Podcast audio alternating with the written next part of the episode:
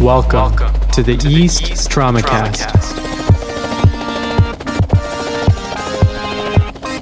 This program was brought to you by the Educational Resources Committee of the Eastern Association for the Surgery of Trauma. Advancing science, fostering relationships, and building careers. Now, on to the TraumaCast. Well, thank you guys so much for joining us today. We're going to be talking about selective aortic arch perfusion, a really exciting topic that I think is cutting edge and has been cutting edge for some amount of time. So, Dr. Manning and Dr. Morrison, we're very excited, I think, to jump right in. Hi, I'm Lauren Dudas, a trauma and acute care surgery from West Virginia University. Hi, this is Brandon Parker, assistant professor of surgery here at University of Miami. Uh, Jim Manning, uh, University of North Carolina uh, Johnny Morrison, uh, associate professor uh, at University of Maryland. And Megan Quintana from George Washington. I'm assistant professor of surgery. Dr. Manning, do you want to start kind of explaining how what is SAP and how it was developed? I describe SAP as being an extracorporeal perfusion technique for the treatment of cardiac arrest. We really developed it specifically for cardiac arrest, although it can potentially be used for impending cardiac arrest, just profound shock and uh, and I actually developed this pre-hospital care setting in mind. So I, I envisioned this being something we could use in the field to help stabilize and treat patients. What SAP involved is the use of a large lumen balloon occlusion catheter that is inserted into the thoracic aorta from a femoral artery.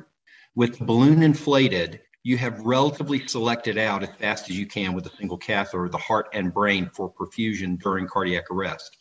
You then perfuse in an oxygenated solution, either it could either be stored allogeneic blood or some other non-blood oxygen carrier to perfuse the heart and the brain, reoxygenate the heart, get the heart beating again, while also hopefully perfusing the brain sufficiently to uh, allow for favorable neurologic recovery.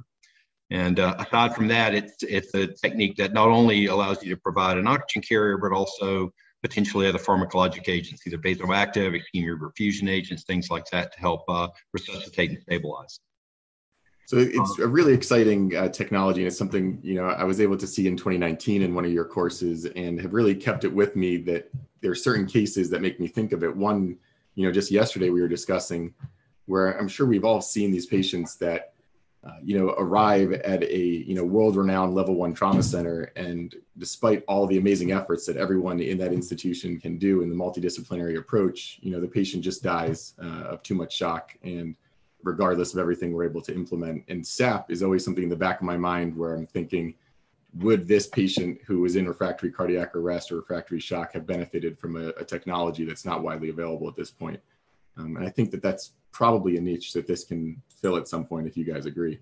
Uh, yeah, I, I think um, this is something that I think is very much on the horizon of, of being realized in, in human trauma patients. I think that when you're faced with trauma patients who have exsanguinated and uh, are in cardiac arrest, you've got two options. Uh, you can either try and restart their heart and, and uh, obtain uh, spontaneous circulation, or uh, you can go down a, another route where you deliberately um, indulge in um, tissue salvage, where or or kind of ischemia mitigation, similar to um, ECPR, uh, similar to uh, EPR, emergency preservation and, and, resuscitation, where where you deliberately elongate their uh, window of um, salvage to ischemia.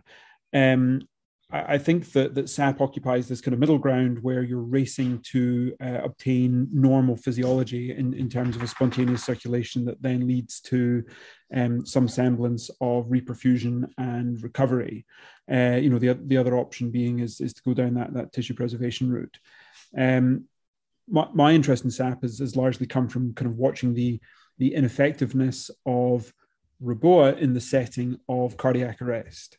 REBOA I would characterize as being a passive tool for afterload augmentation, where uh, you know I think we now use it to good effect in the setting of a spontaneous circulation, where you've got a patient who is either exsanguinating um, and they need some semblance of afterload support to give them give their heart something to push against uh, while you resuscitate them. Whereas SAP uh, is is that kind of next step once you've lost the spontaneous circulation, this allows you to perfuse the coronary arteries directly. uh, and I can speak to some of the stuff that we've been doing in the lab. Uh, but I'd be curious as to kind of Jim's view um, on your your comments about critical uh, trauma patients. Yeah, I, I, agree with everything that, that Johnny said. I think the, the, the problem with cardiac arrest resuscitation in trauma patients is that in, in, unless you do a thoracotomy, you're fundamentally doing the same things you try to do with a medical cardiac arrest with CPR and IV epinephrine and things like that.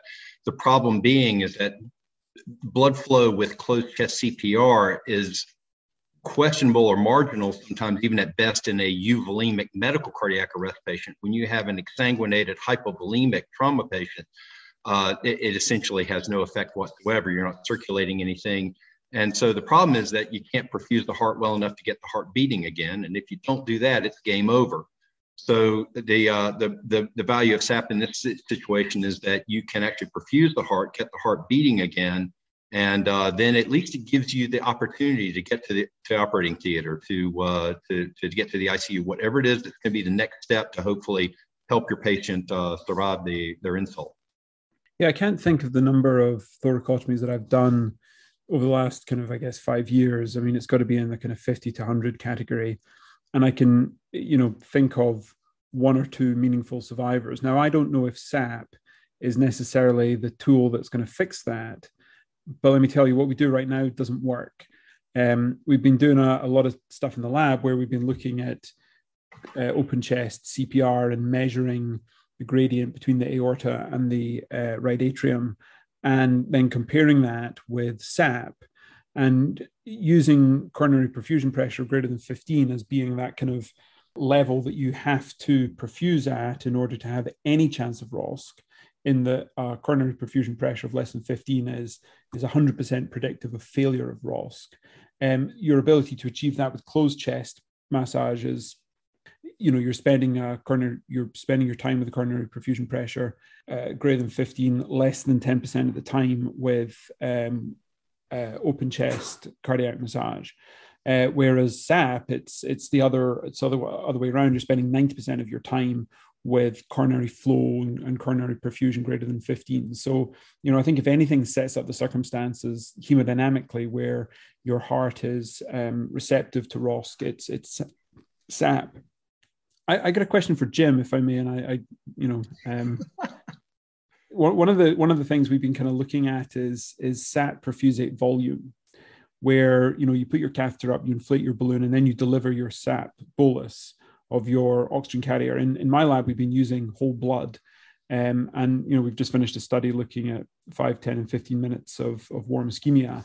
Um, and one of the things that we're starting to see is distension of the right heart with uh, a large return of volume what are, what are your thoughts on the trade-off between sap perfusate volume versus right heart distension and right heart um, dysfunction? Uh, well, fundamentally, my thought is that um, I would be willing to, to accept a bit of volume overload and right ventricular distension just to get the heart beating again. Because once they can get the heart beating again, especially when you've got endovascular catheters in, you can actually adjust volume fairly quickly, potentially. I mean, you could actually, you know, maybe even draw off a little bit of volume or something, or try to, to, to do things to actually alter this even though I do accept now the, the thing that say the difference between medical cardiac arrest and traumatic cardiac arrest is that if you have euvolemic medical cardiac arrest, you're going to be much more volume limited before you get into a volume, volume overload situation.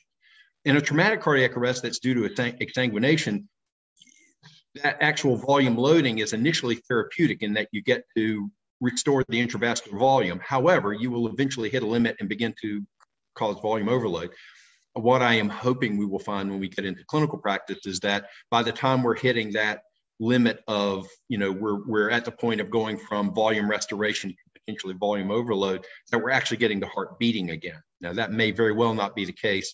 And post resuscitation, even if you get ROSC, may very well see cardiac dysfunction, uh, both left ventricular, right ventricular, and how we deal with that are some of the things I think we're going to have to try to learn as we actually start to use SAP clinically um, I my, my thought still there was I'd rather be dealing with that with a beating heart than to have a non-beating heart.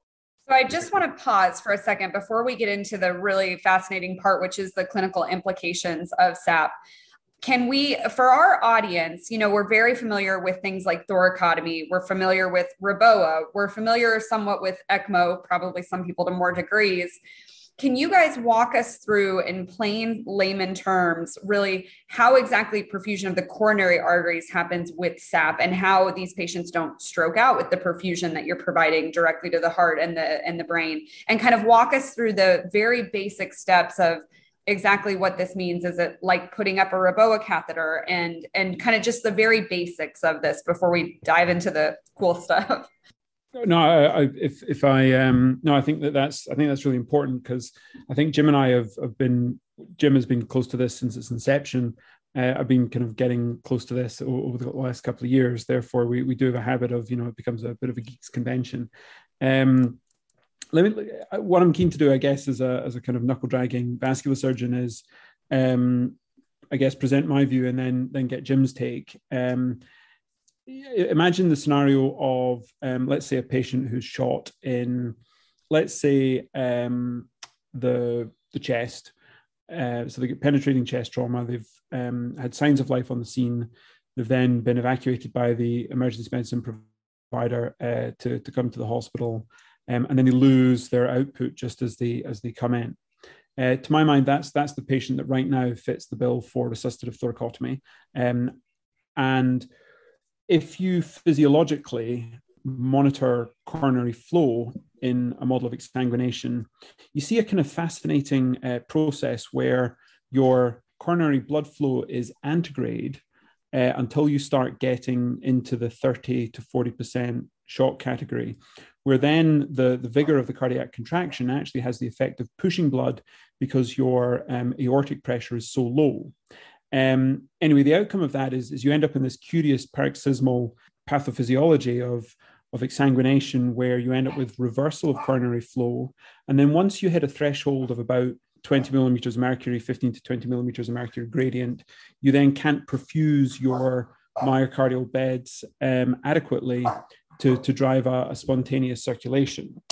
Um, and where, where our therapies are now is ultimately you have the uh, the situation where opening the chest, getting hemorrhage control, applying some sort of afterload support, likely with a clamp, and then pressing on the heart in, in, in order to, to drive that uh, coronary perfusion by emptying the ventricle and putting blood into the aorta, you're, you're reversing that lack of coronary flow. You're, you're, you're reversing that effect of lack of coronary blood flow, and that then restarts your myocardium. SAP turns that on its head, where the scenario that I foresee is that the young man still has his chest opened and you still embark upon hemorrhage control. And that can be whatever maneuver, uh, lung twist, uh, you know, some sort of emergency resection, etc., etc. But you're left with this heart that isn't necessarily uh, beating spontaneously. And that's where you put up your catheter. You, rather than pressing on the heart, you perfuse it directly with an oxygen carrier that fills your aorta, closes the aortic valve, delivers blood then in an antegrade direction. But because it's non pulsatile, um, in, in many ways, the kind of cheeky answer to the question of when's the best time to perfuse the heart, everybody thinks, oh, diastole. Actually, no, it's asystole, because then you've got no resistance to, uh, to, to, to, blood flow. And, and that's when you get your return of spontaneous circulation back. And um, that, that's kind of the, the story that I see. And then there are there's a whole world of things, um, you know, around brain perfusion and around right heart overload that we can get into in due course. But that's kind of how I see it. Um, the the other side to this is, of course, somebody who's not shot in the chest but maybe has an abdominal injury. Um, do you even need to open the chest if you can do this with a catheter? Um, you know that that opens up a whole world of, um, of of other options. But anyway, that that's kind of clinically, I think, how I see this um, you know getting into practice and, and how it works physiologically. Um, jim curious as to whether you have any thoughts. Uh, uh, very nice description. I, I, agree with everything that you said. Um, the, the uh, one of the things I, I think that say you compare say sap to for example say Reboa where you're trying to, or or or open chest uh, massage in each of those instances you're you are you're either doing ch- closed chest CPR with Reboa or Reboa and, and a thoracotomy and squeezing the heart. You're trying to generate enough of an aortic pressure to generate that coronary perfusion pressure that Johnny has just described. It, the physiology of SAP is a little bit different in that you act with the catheter and with the extracorporeal pump, you're actually generating the flow. You actually know what the flow is, and the pressure is almost a little bit secondary. Uh, in, the, in the reverse situation, or even in medical cardiac arrest, you're trying to generate pressure in order to create flow. With SAP, you actually know the flow. You can dial it in, I suppose, to what you want flow, the flow to be into the aortic arch. Um, and then the pressure is a little bit secondary and somewhat dependent on the, uh, the residual vasoactivity of the, of the vasculature but they're related. I'm not saying that they're unrelated, but but uh, there is a bit more of it is a perfusion technique. And one of the key things that you want to do in order to get good coronary perfusion is you have to close the aortic valve. And so the way we do SAP is to actually drive the pressure up enough to close the aortic valve, and then with a little bit faster infusion, the bolus even, and then to, to infuse at a lower rate. For the most part, we've sort of settled in my laboratory. We had just been using about 10 mils per kilo per minute. We've used various infusion rates, even as low as seven. As long as you can keep the aortic valve closed, it it's functional. It, it will work. If you don't close the aortic valve, unfortunately, the path of least resistance is just the physics. It will tell you that it goes from the aorta to the left ventricle, left atrium. You can get a wonderful pulmonary venogram doing SAP if you don't close the aortic valve. So that that perfusion of the coronaries is key. And, and Johnny's exactly right, is that the best time to perfuse with SAP is asystole because you can perfuse continuously. It's not systolic, it's not diastolic, it's continuous. And just to kind of bring home the point about perfusion pressure versus perfusion, typically when we're doing SAP in the lab, we're looking at per, the aortic pressure is maybe in the 25, 30 millimeter mercury range. It doesn't sound very impressive, but yet if you do color microsphere flow of the myocardium, we're getting not just normal, but supranormal perfusion to the myocardial tissue. And the reason we can do that, so to speak, beat mother nature at this is because the, the heart doesn't have to beat in order to generate blood flow until the heart starts beating again. So you, are right. When, when you, if you can perfuse continuously, um, you have a much better chance of, of getting return circulation. Then you start to work with all those other problems that are going to occur once you've got uh, return circulation. You, you, know, I think this technology is amazing, and you know, in my um, experience, just speaking to my colleagues, that not many of them are familiar with it. So I just wanted to, you know, summarize it. Uh, um, you know, from what I'm hearing and from what I've seen in the brief exposure I've had, you're essentially you're gaining femoral arterial access. Um, you're placing this device, inserting a balloon or, or, inflating a balloon, and then subsequently using a, a pump to uh, force a bolus against the aortic valve, and then a continuous flow um, with the goal of coronary perfusion and cerebral perfusion. Um, would that be I, I, think I think that's spot on, and I, I again apologize that kind of I think Jim and I kind of jumped the gun and get to the get to the coronary perfusion stuff. Um, I, you can either look at it, I think, as a more sophisticated Reboa technique where you're using exactly the same skills, or you can look at it as a less sophisticated ECMO technique where you're kind of doing half of the uh, half of the ECMO cannulation. And I, I think that both those analogies are useful because I think it provides the kind of current um, physician skill set something that can easily be re-rolled to make SAP a reality in that I think one of the issues with any complex medical intervention that involves a whole bunch of, of skills um, is if they're new skills, then you've got to train everybody in how to do it. And there's naturally a learning curve and, and problems that come with that. Um, Reboa's kind of, of kind of has kind of blazed the trail uh, in that, you know, we've now had years of, of courses about safe arterial access in the setting of shock, which is a real different ballgame to getting femoral arterial access um, in um, you know, the elective uh, setting where you've got, you know, euvolemia and ultrasound and, and, and all the rest of it. And, uh, you know, those skills are important, but, but shock adds uh, an extra element to it.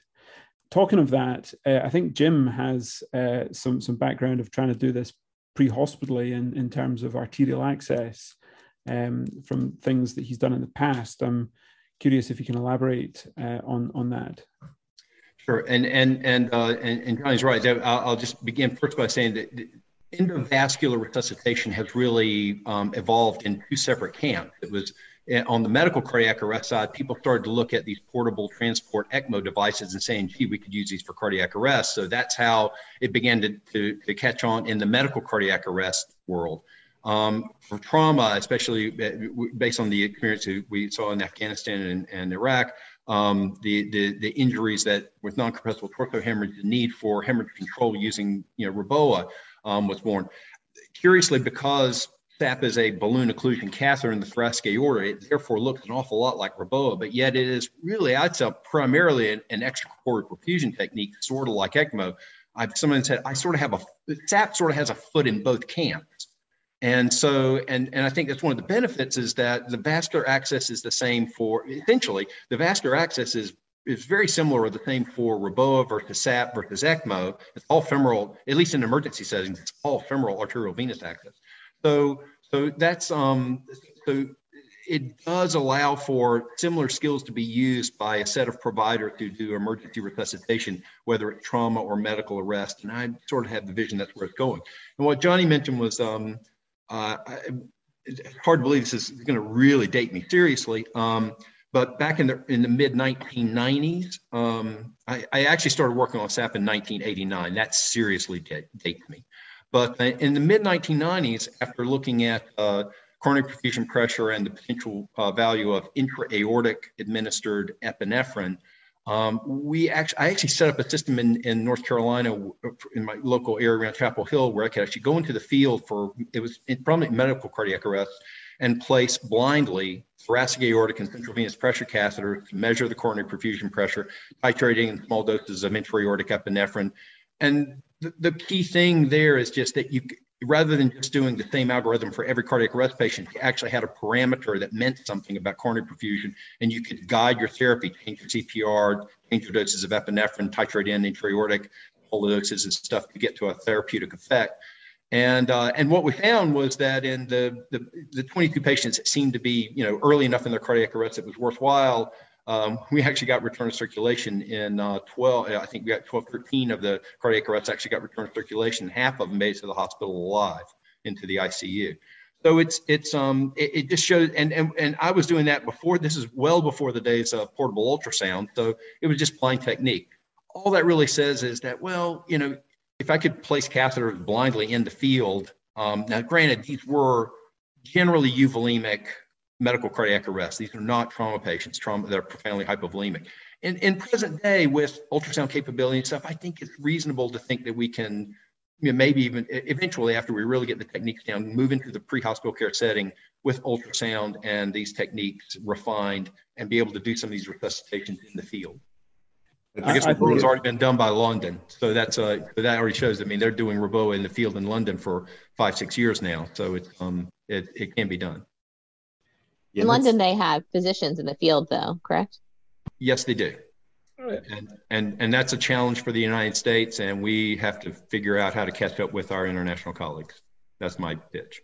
I think the um, the the greatest burden of more mortality is in that pre-hospital group in that if one's going to seriously make a dent um, you know i think that a lot of the studies talking about trauma mortality and cardiac arrest mortality you know there's a hidden iceberg of what happens before hospital um, and while undoubtedly uh, there are many patients that have devastating injuries multi-system devastating injuries there is a minority that do exsanguinate that, that would really benefit from some advanced care and that's kind of the kind of theory behind the London model of their helicopter emergency medical service. And I think uh, that these interventions have to be seriously talked about and scaled for pre-hospital use. I, I worry that with a with a rollout in in hospital, the number of patients who are potentially going to benefit from this may turn out to be relatively small, and therefore people may lose enthusiasm, especially for the resources that are required to to deliver this.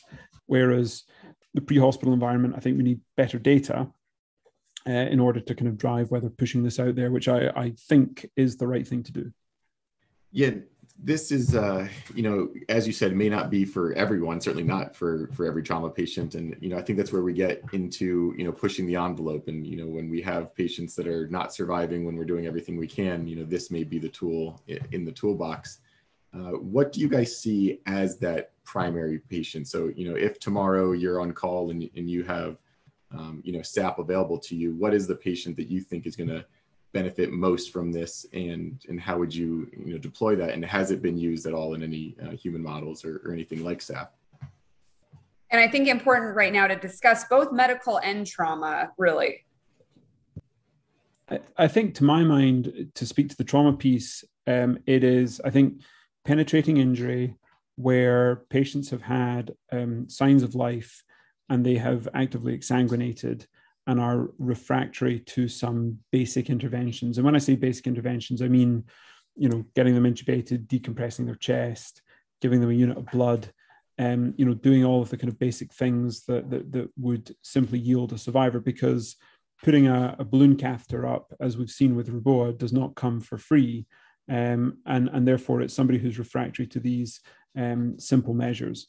Yeah, I, I, I, think that's that's true. I mean, the reality is when we start talking about using really aggressive endovascular extracorporeal perfusion therapies, things like ECMO and stuff like that, these are really resource intensive. They are also expensive and potentially lead to expensive hospitalizations.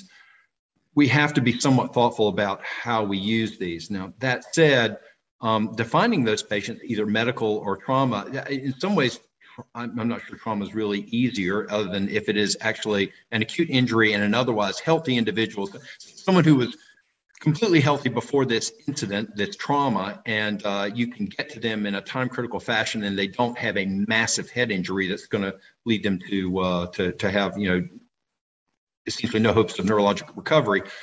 Those are patients that would seem to be potential um, candidates for SAP. And one argument would be is if you're if if if they're if they're crashing, impending cardiac arrest, or going to a cardiac arrest, and you are going to try to resuscitate that patient, then well, I mean, SAP seems like it's probably a reasonable thing to to to attempt. For the medical cardiac arrest side, a lot of people are, are anxious about the idea of um, putting people on ECMO because once you put somebody on ECMO, you have a good chance of getting return circulation, and they're likely to be on it for a period of days or weeks. And so it's the question of resource outlay and is an appropriate use of resources.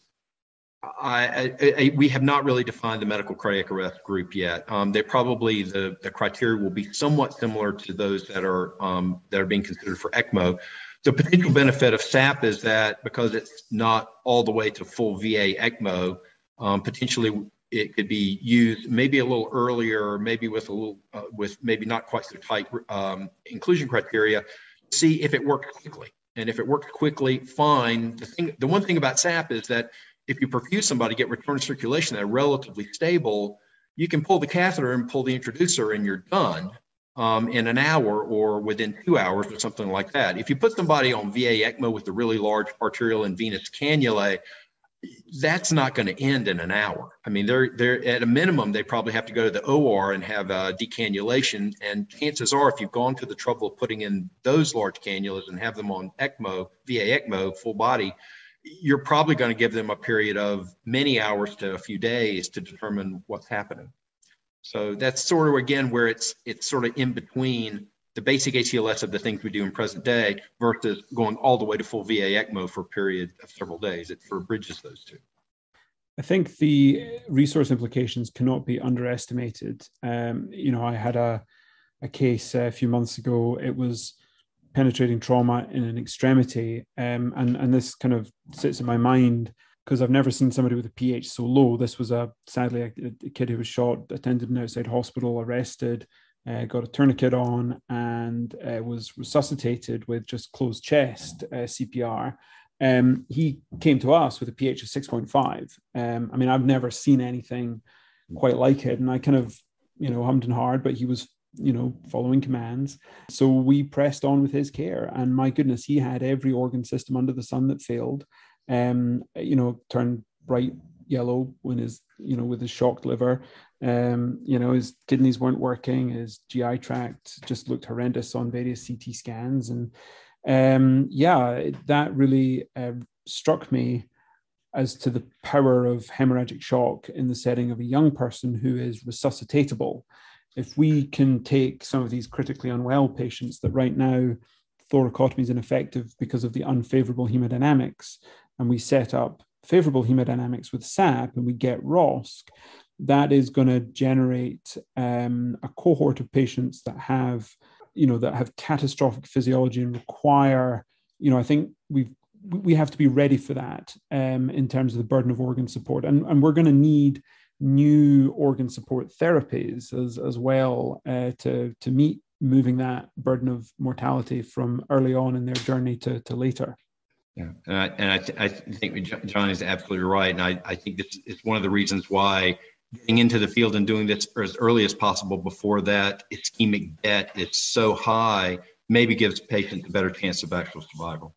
Oh, 100%. Um, I think that's a great point because I think that if you do this in, in delayed patients, um, like I would kind of uh, argue that I can get some semblance of ROSC in most patients at resuscitative thoracotomy, some semblance of cardiac activity with, if, if you do enough in terms of restoration of volume, aggressiveness of CPR, drugs, etc., you can usually get a wiggle out of the left ventricle.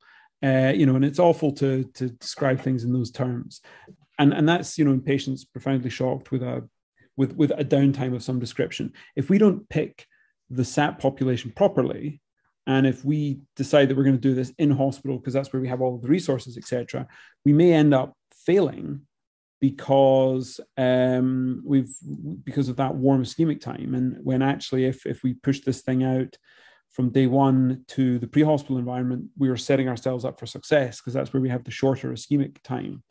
Um, so I think I think that's a that's a really great point, and I think that when it comes down to designing the trials, I think one has to race to the shortest ischemic time possible.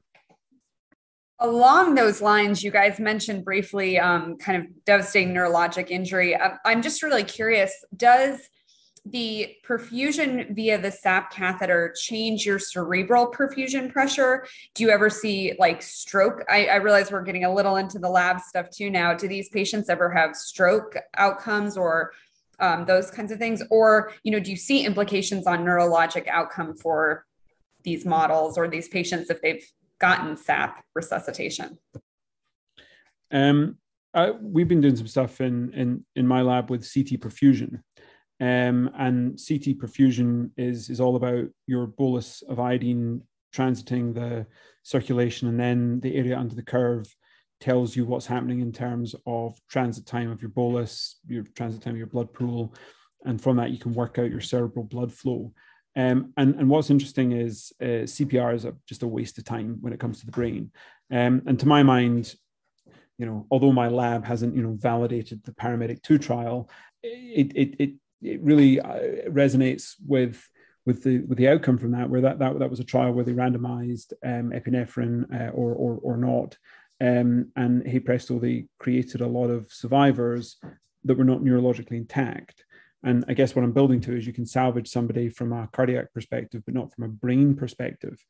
We've done a, we've kind of developed a CT perfusion protocol where we give a um, intra uh, aortic uh, injection um, and then um, time our scan over kind of 30 seconds uh, in order to get a snapshot of brain perfusion during some of these resuscitative interventions. So very different to the conventional venous injection um, CTP.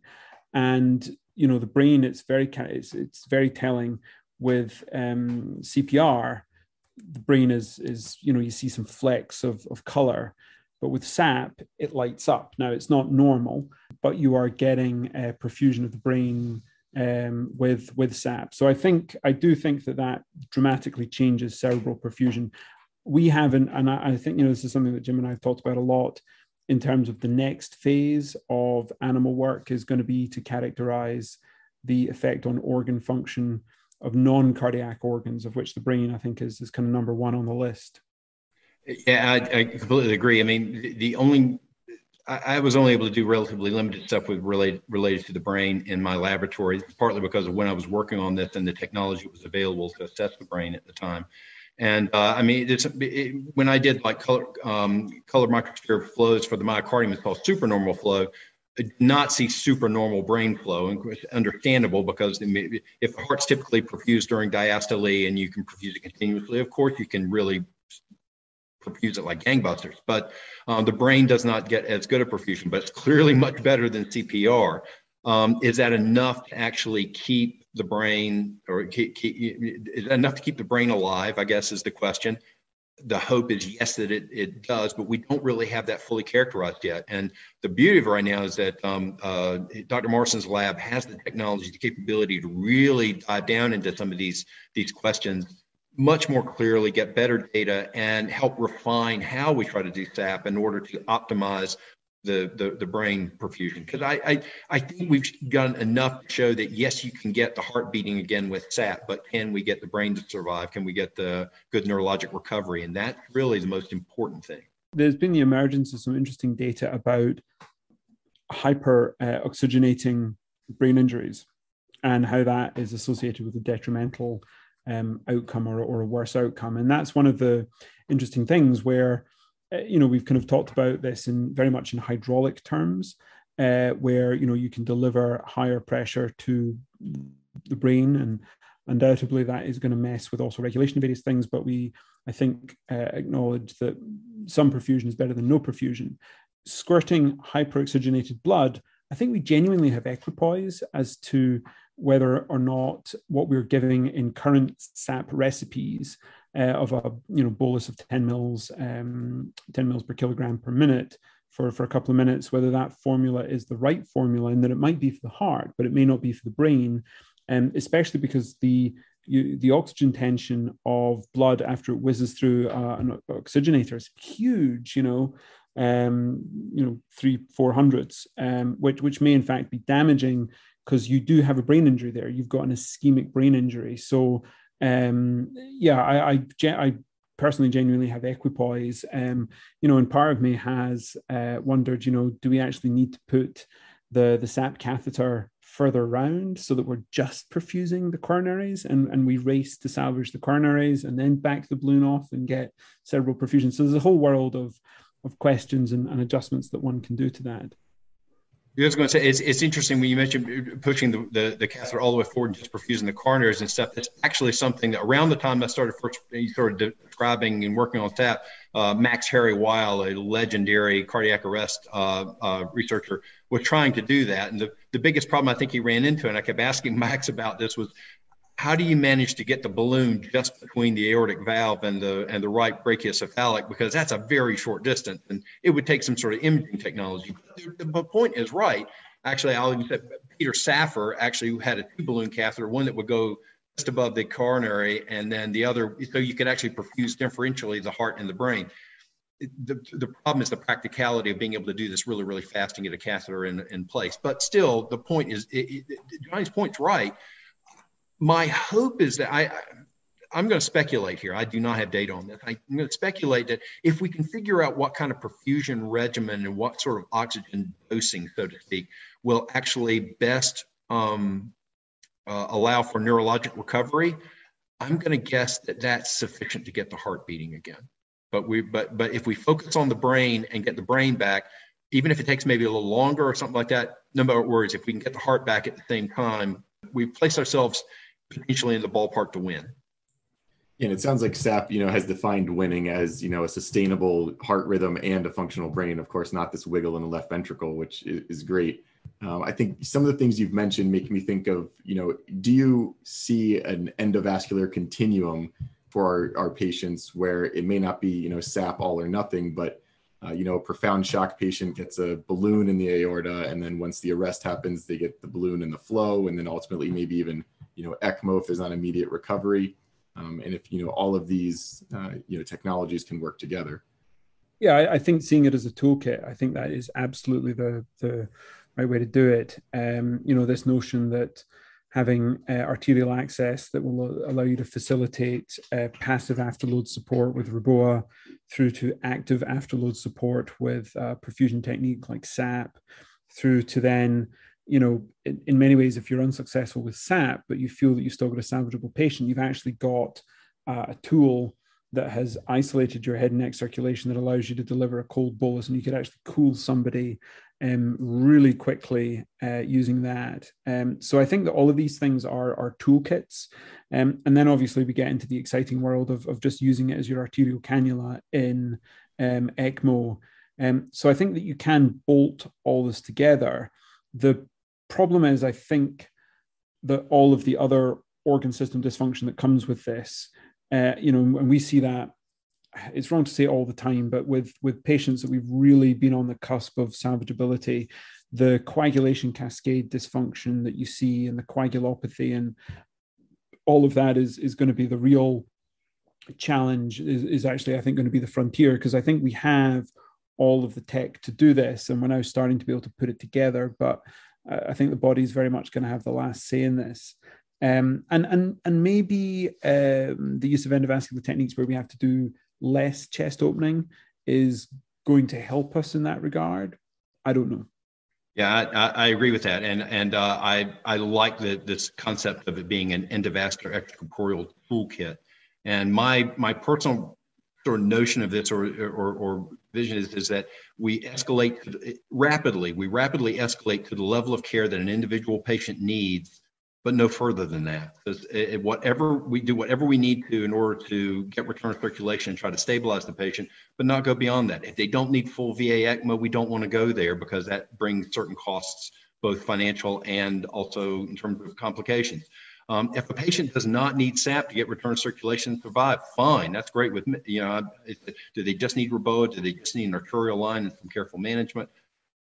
the whole concept of escalating to the needs of the individual patient, tailoring care on an individual basis is, I think, where we want to go. And having a toolkit that gives you options and enough experience to understand when you go from one option, where do you start and which option do you go to next if things don't work? Um, and applying that is, uh, I see that as the future of resuscitation to get optimal results. You're uh, going to need a bigger helicopter, Jim, uh, if you're going to have all this uh, inventory that you need uh, switch out cannulas and go from one technique to another. Um, well, I'm, I'm seeing where they've got helicopters that are trying to figure out how to set it, put a CT scanner in it. So right now, I'm not even close to having to have a CT scanner or an MRI in a helicopter. So, but you're right. I think that brings up a really um, interesting next point, and it's a nice segue before we dive into maybe what you what is your guys' favorite part of the actual science behind all of this. Really fast, where clinically is this going? Do you think? Do you see a randomized control trial coming in the near future? Is that something realistic? Oh my goodness, I have so many thoughts on that because I think that historically we have entered into innovation um, badly where there's been a bunch of folk that have sat around and thought, oh, this is a cool thing. Let's do this. And then they're going to throw it into some patients. They're going to torture their the statistics to be able to show whatever they want. And um, you know, I think that there's actually a very clear guidance on how to in, introduce a complex intervention. And um, there's there's the ideal framework, which this notion of having a deliberately staged introduction where you've got to start with some pilot data in um, a couple of enthusiastic centers that, that are, uh, you know, that have the um, research infrastructure and the appetite to be able to do this. Um, but I think the minute that once the technique is refined, you then have to seriously start thinking about um, doing it in a, in a trial situation where you actually have randomization. And I think, unlike Reboa, which I think full disclosure, I think we've done a terrible job with Reboa. You know, nobody's any the wiser as to who you should put this in, and all of our data's retrospective propensity score tortured uh, misery. Um, I think the good news with SAP is that because it's cardiac arrest, your alternatives mean um, that I think most IRBs, you know, will will view any therapy that can take a, a, a current survival rate of point whatever it is to something a little bit higher is, is, massive gains. So I actually think SAP is ripe for a proper trial. Uh, the problem is the minute that you mention the word trial, the costs seem to explode. You then run into the issues of consent and community consent because none of these patients, uh, you know, are going to be in a in, in a situation. You know, I, I approached the FDA and asked them this after we developed a, an open chest SAP um, technique, and um, you know they were like, "Well, we disagree that somebody with uh, with the absence of a heartbeat is dead." And I was like, "Well, I mean, we can just argue that all day, every day." But there we go. Um, so, so that's kind of my view. I think that we have to be really careful not to screw this up, especially if um, if, if the consequences of getting it right open up uh, another can of worms in terms of organ support. Yeah, uh, it just it, sort of broadly, if you look at what has happened in cardiac arrest resuscitation research, um, there's a there was a large um, uh, study called the, the resuscitation um, initiative from the NIH called the Resuscitation Outcomes Consortium, and uh, they did a whole bunch of studies, and and there were some wins, but a lot of it didn't work, and it was because I think it was trying to be too inclusive initially in the randomized trials. And I think one of the things that uh, a, a, a, um, a, very thoughtful and revered resuscitation researcher named uh, Dr. Myron Weisfeldt um, pointed out is that when you start with something like this, you have to actually define your patient population in the initial study or in the initial clinical cohort very carefully so that you actually get a signal and yes, you've got patients who will benefit from this. Um, it, naturally, you want to get people in as much as possible. You want to get data as fast as possible. But the most important thing is show that there's a signal and then carefully and thoughtfully expand the indications after that to determine who's going to really benefit. Otherwise, you can kill a technology really, really fast or a, a new therapy, anything, drug or anything. So I, I think that John's right. Is one of the things that maybe helps a little bit as far as SAP is if we say we're going to do SAP in cardiac arrest patients, that is certainly easier to define than which hypotensive trauma patient you want to put a Reboa catheter in. Um, but still, even with that, you don't want to start throwing this in every cardiac arrest patient because you're going to have a lot of bad outcomes and you may lose your signal. And the first thing we need to do is actually figure that out. Let's let's see that there is a patient population that we can help with this, and then let's carefully, methodically study it after that and refine that and expand it as we can. There's a whole world of fascinating adaptive trial designs. Um, you know Bayesian um, statistics and, and various things that that can change approaches to the conventional, what I would call cardiology drug trial, like you know the kind of ISIS trials where you throw 100,000 patients in one group and 100,000 patients in another group. That's just not practical for these sorts of complex uh, interventions. And I think that we really are going to be dependent upon proper clinical trialists who have, you know, access to adaptive trial designs where, um, you know, patients presenting in a cardiac arrest, if that is for um, a, a central nervous, you know, devastating central nervous system injury, that they don't get included. Um, but you may end up um, what, what i'm trying to say is cardiac arrest mimics from um, non exsanguination pathologies if, if, if you want to talk about a trauma population you want to make sure that you are capturing the, the right patients and as jim says you don't dilute your signal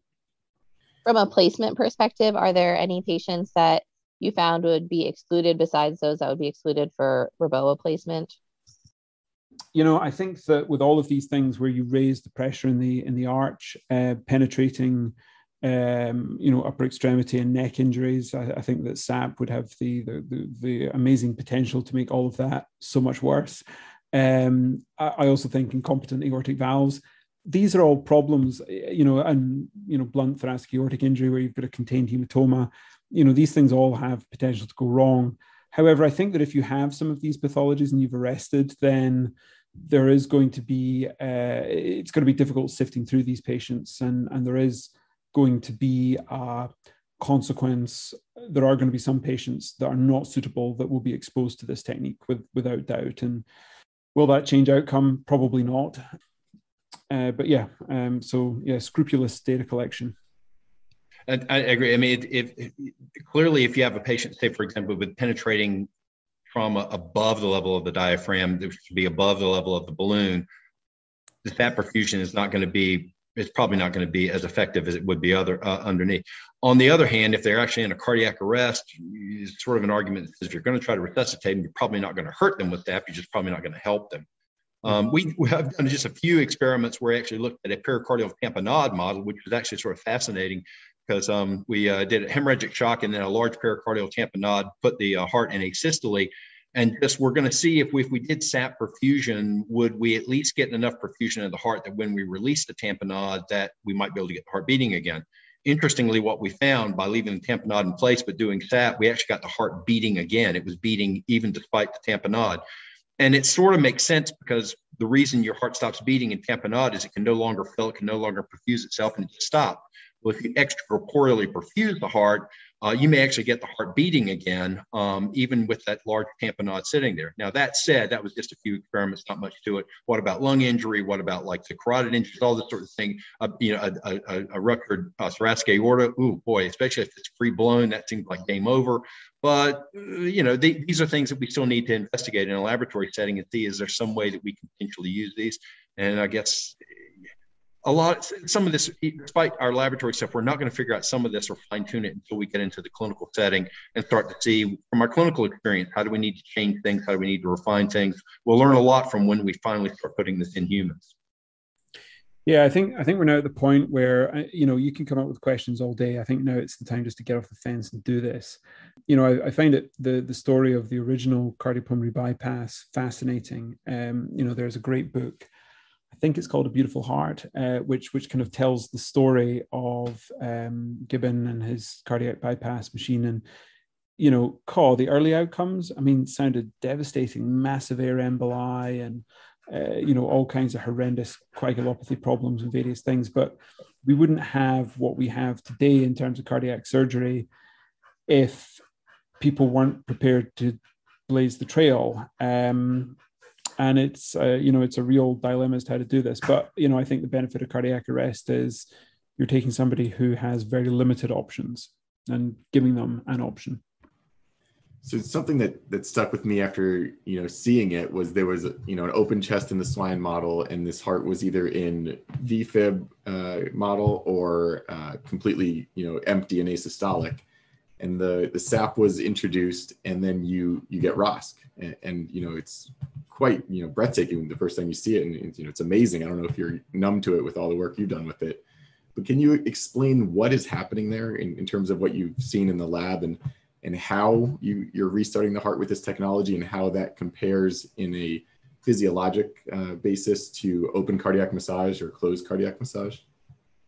Well, the I, the thing that that that really uh, that I never tire of is seeing the changes uh, that occur in the heart, and that you've got this, um, especially if the heart's empty, the color of it is very particular. Um, and I'm not good when it comes to, to picking colors of wallpaper and various things, but even I can see um, the color change that happens when you when you um, deliver uh, your sap bolus and you start to perfuse the heart. And what's happening is you are raising the pressure in your aorta. You have your balloon up so that you're not losing pressure and volume down into uh, your aortic runoff in terms of your viscera and your lower extremities. So you're excluding this, the uh, the lower extremity circulation. Um, so all the blood is is largely going head and neck and and coronaries, um, and that means that you're then getting blood entering into your um, coronary circulation, and you're washing out all of the nasties, and you're delivering oxygen to uh, your um, myocardium, and that, to my mind, is creating the hemodynamic circumstances where the muscle is optimally perfused. Um, and I think then when you either shock the heart or um, or even spontaneously, your contraction is then vigorous um, because you've got the best of molecular circumstances for the heart to contract. Unlike when you obtain ROSC in the setting of open cardiac massage where you've cross clamped the aorta and then you've pushed on the heart, because even that is traumatizing. And we've all seen the kind of petechial hemorrhaging that you see um, in the myocardium and, and also the feel of it, that kind of woody feel that you get when you're doing CPR. Um, uh, you, you, don't get that with SAP. So I think that, that SAP is less traumatic. Um, it sets your myocardium into a position where it wants to contract. And then when the contraction comes, it is more vigorous um, and then you don't get into the spiral of poor cardiac output, uh, perpetuation of whole body shock, um, and then you know further reduction in pH, protein dysfunction, your uh, you know calcium uh, handling in the heart then goes all skew with, and then you end up back in um, cardiac arrest with an agonal rhythm. Um, I think SAP puts you into the best of circumstances to to try and retrieve that and have a sustained contraction.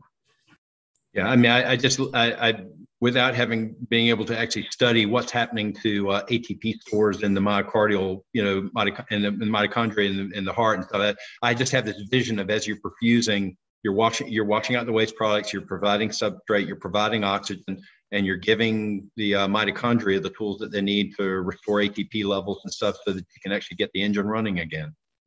Yeah, we've we've done some interesting kind of pressure volume loop stuff with uh, Reboa and uh, putting a pressure volume loop catheter into the left ventricle. And kind of how I characterize Reboa is um, you're uh, using the, the petrol in your, your in, in your car to go further, but you're ruining the engine in the process. Um, in that you are, you know, taxing the heart reasonably significantly when you suddenly have next to no afterload, and then all of a sudden you you really put the afterload up. Um, SAP, I think intrinsically helps that meet that oxygen demand of, of that extra work that the ventricle has to do because you're delivering such a well oxygenated uh, perfusate to your coronary circulation. And I also think just moving volume through and, and pushing out um, stuff that is deoxygenated, acidotic, um, you know, that, that, that isn't good to have sitting in your uh, coronary capillaries is, is, is also good just to push that, that.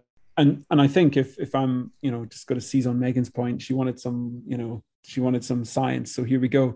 I think the one thing that I think with SAP that is, is kind of unexplored is, you know, we kind of, you know, Jim and I have, have kind of been pushing, um, you know, whole blood. Jim's got extensive experience with with non um, whole blood oxygen carriers, HBOCs, and, and, and various things. I think the cool bit is the drug piece, where if you isolate that circulation, you can give drugs that will benefit the coronary circulation that you would never give in, in trauma. And, and I'm thinking about, for example, um, uh, nit- you know, um, you know, if, if, if, you want to give nitrites, uh, sorry, um, uh, nitrates to, um, you know, vasodilate and improve um, blood flow to your myocardium to increase your O2 flux, you would never give um, nitrates to a trauma patient cardiac arrest for all of the issues of vasodilation, et cetera, et cetera. But if you get isolation of your coronary circulation, that may in fact, you know, you can give, you know, quite significant levels that you don't see um, spreading to the to the rest of your systemic circulation because you've isolated your your head and neck. So that that would be my pitch. And I guess the, the thing I hope I will still have time to work on in the laboratory if I can just live long enough and have, still have functional brain for a long enough period of time, is I would really like to move into using SAP as a platform for delivering some sort of pharmacologic cocktail that can help limit the ischemic injury, um, stabilize membranes, uh, prevent or limit uh, reperfusion injury, because you can deliver it one of the big questions is do you deliver that at the same time that you deliver the oxygenated perfusate or do you for a few seconds before do you actually deliver it beforehand there's just a lot of questions about what can be done pharmacologically to help uh, stabilize the heart and the brain and other organs and um, i hope that that science is coming along if we can get somebody to fund it for us uh, We'll, we'll, we'll work on that and try to sort that out and add that to the uh, the the whole you know dead technique of perfusion. Yep, for all the listeners out there, we take Venmo, Cash App, PayPal. the DoD's listening. So I'm convinced. The FDA definitely Megan is. Yeah. I don't know what Megan and Lauren, but I'm convinced that this is a, a technology that, that I'm excited about. Yeah, yeah I, absolutely it it really does sound like the best of all of the worlds, the best of the Reboa catheter, the best of ECMO, and it, its pre-hospital potential is really exciting. Um, and you're right, this is at the extreme of life where we really have no other option. And so, how cool! And especially if it's actually changing things at a cellular level. And I think thinking about the flow and the pressure relationship, I think is actually even for my non-physics not science brain is a really interesting concept so thank you guys so much for this amazing talk i have learned so much myself and I, i'm equally as excited about all of this I'll, I'll, I'll just end by saying because people ask me, well, you've been talking about this for well, where is it? And the, uh, the the answer, unfortunately, is it is slowly working its way through an FDA regulatory process. And unlike say Reboa, where there were catheters you could use for Reboa before, the more recent ones, and ECMO, which was out there for other purposes. Uh, this technique's not been out there so that it could be repurposed um, for off-label. It's a it's a brand new technique, and therefore he has to go through the FDA regulatory process before we can try it for the first time in a human being. Or as I tell people, if I try to do it before that, I'll probably wind up in Leavenworth, which is not a good idea. So um, it, it, it's it's we're working through it. We hopefully will start clinical trials or at least some human work maybe in the next year. Awesome. Thank that was going to be my work. question is where we go from here because, you know, with Reboa, it's seen all different re, uh, I don't know, reintroductions, but yeah, is it something you kind of try and just say it's kind of like the Reboa, but different and use it? Or I guess you have to go through all the regulations. Yeah, the, the piece we've encountered is the minute you have an oxygenator um, in a circuit, it falls into the world of perfusion. Um, and then that has a different world in terms of the staff that you require to, to work that sort of circuit. So there's a, a lot of, um, uh, you know, there, there's some nuance to it. I think, I, I, personally think the way that a pilot study should be done in, in trauma patients is as an adjunct to resuscitative thoracotomy, open chest, SAP. And we, we published a techniques paper in the Journal of Trauma last year um, that that kind of highlights a way of doing that where you just use existing cannulas, um, you know, cannulate your your arch rather than do uh, open chest CPR. And I, I don't know if that is something that can be used to kind of blaze the trail, and and then as technology is refined and we have a dedicated catheter and, and all of that good stuff, you know, the, the, the actual trial can be organized. That's the dream. My other question is who else is doing this? Is are you guys the guys or are there other people working on it? Oh no, there's going to be somebody that's going to pull out a ready to go prototype and and you know, you know, you know, have it have it have the nature paper, uh, you know, and we'll be you know, open, will die. you know, and and be be surprised by all this. I I, I don't know. I mean, certainly, um, you know, there's um, James Ross at Oregon has been a collaborator with um, uh, Jim uh, and myself. Um, I, am unaware of, of others, um, but I, there's there's got to be folks out there. And and I, I guess maybe the hope is that with time, if we can show that there's benefit and stuff, there are lots of questions to be answered, and if other laboratories wind up being interested in this and help advance the science on it, I mean, but I'm I'm getting old enough to look at the big picture. I just want to try to save people's lives. And if it if we if we have more people working on this and sorting this out and moving it forward faster, then all the better. Agreed. Awesome. I think that's all our goal. And I will say, as a plug, this is uh, National Trauma Survivors Month, and we're all just trying to do it for the care of the injured patient. So we appreciate your time, and I hope we hear more about this in the uh, next coming year. Thanks for having us. Thank you. Yeah, thank you guys so much. Yeah, thank you for your, your time today and all your hard work over decades. That wraps up another episode of TraumaCast, brought to you by the Educational Resources Committee of the Eastern Association for the Surgery of Trauma. Visit east.org to check out all the great educational and career development resources we have to offer. And make sure you subscribe to the TraumaCast series so you don't miss any of our exciting upcoming programs or interviews.